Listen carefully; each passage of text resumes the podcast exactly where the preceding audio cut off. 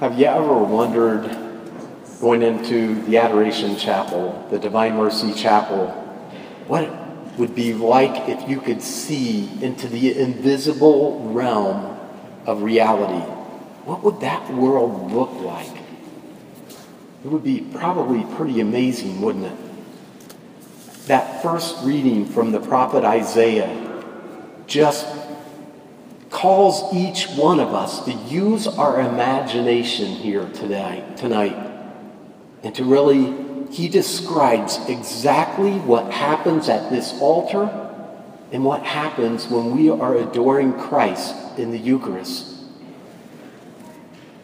Now, keep in mind, in the Old Testament, in the Hebrew Scriptures, that no one was fit to see the divine and still live. You couldn't be in the presence of God and still be alive. So let's take a look at these verses. Somehow Isaiah was able to go behind that Holy of Holies to the tabernacle. And what did he see? He said, he, he, he saw, and, and really, what I want to do is draw parallels of that reading right there at, in Isaiah to what happens here at Holy Mass. There are some strong parallels. So the scene takes place, and he sees the Lord seated on a throne, high and lifted up, with the train of his garment filling the temple. And then he sees seraphim stationed above. Each had six wings. With two they veiled their faces, with two they hovered aloft. That's what happens here in Mass. There are so many angels filling this place. You, you couldn't fit all the angels into this church adoring Christ that's what happens at Holy Mass. Did you, did you know that you know these angels are just so huge? And that's that's why that you know right before Father does the consecration of the host, he reads that preface in the Holy Mass.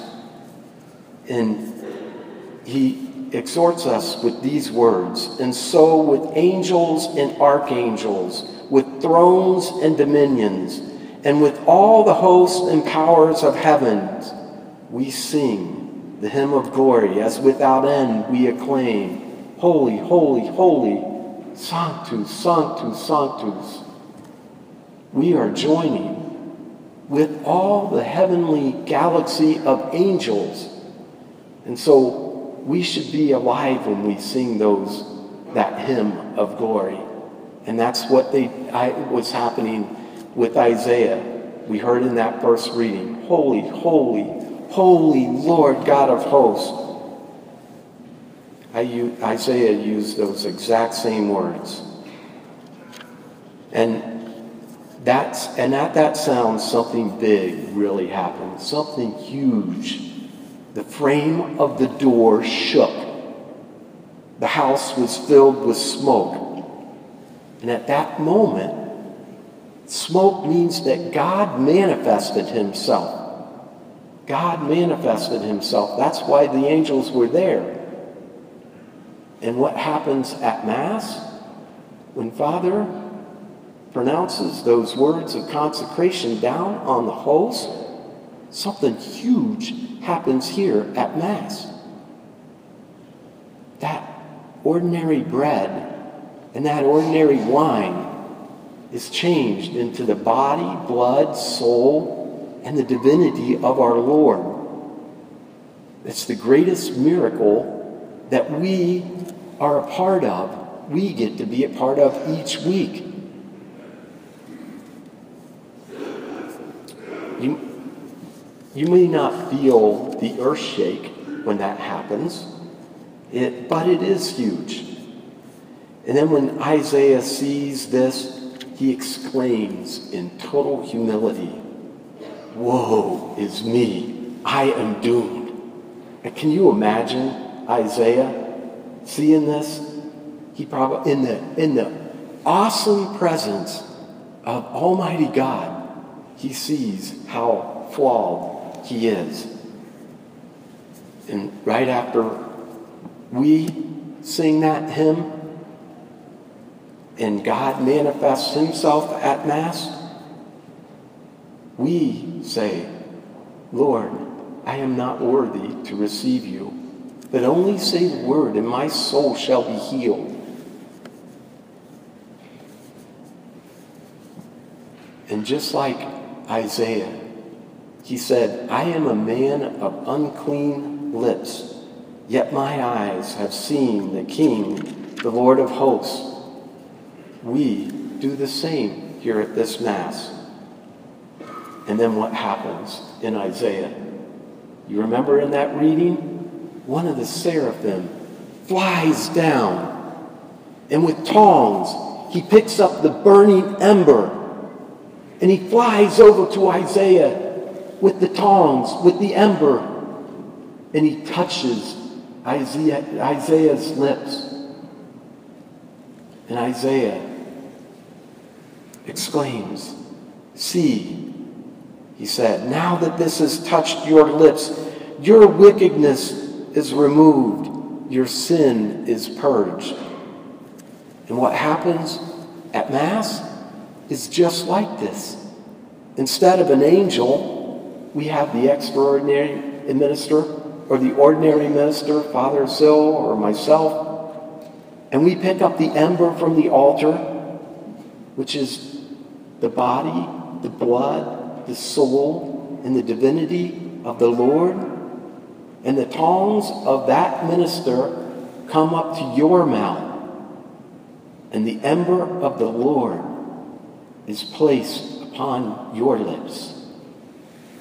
And at that moment, if we could hear Jesus at that moment, he would say those same words that were pronounced to Isaiah See, now that this has touched your lips, your tongue, your wickedness is removed, your sin is purged.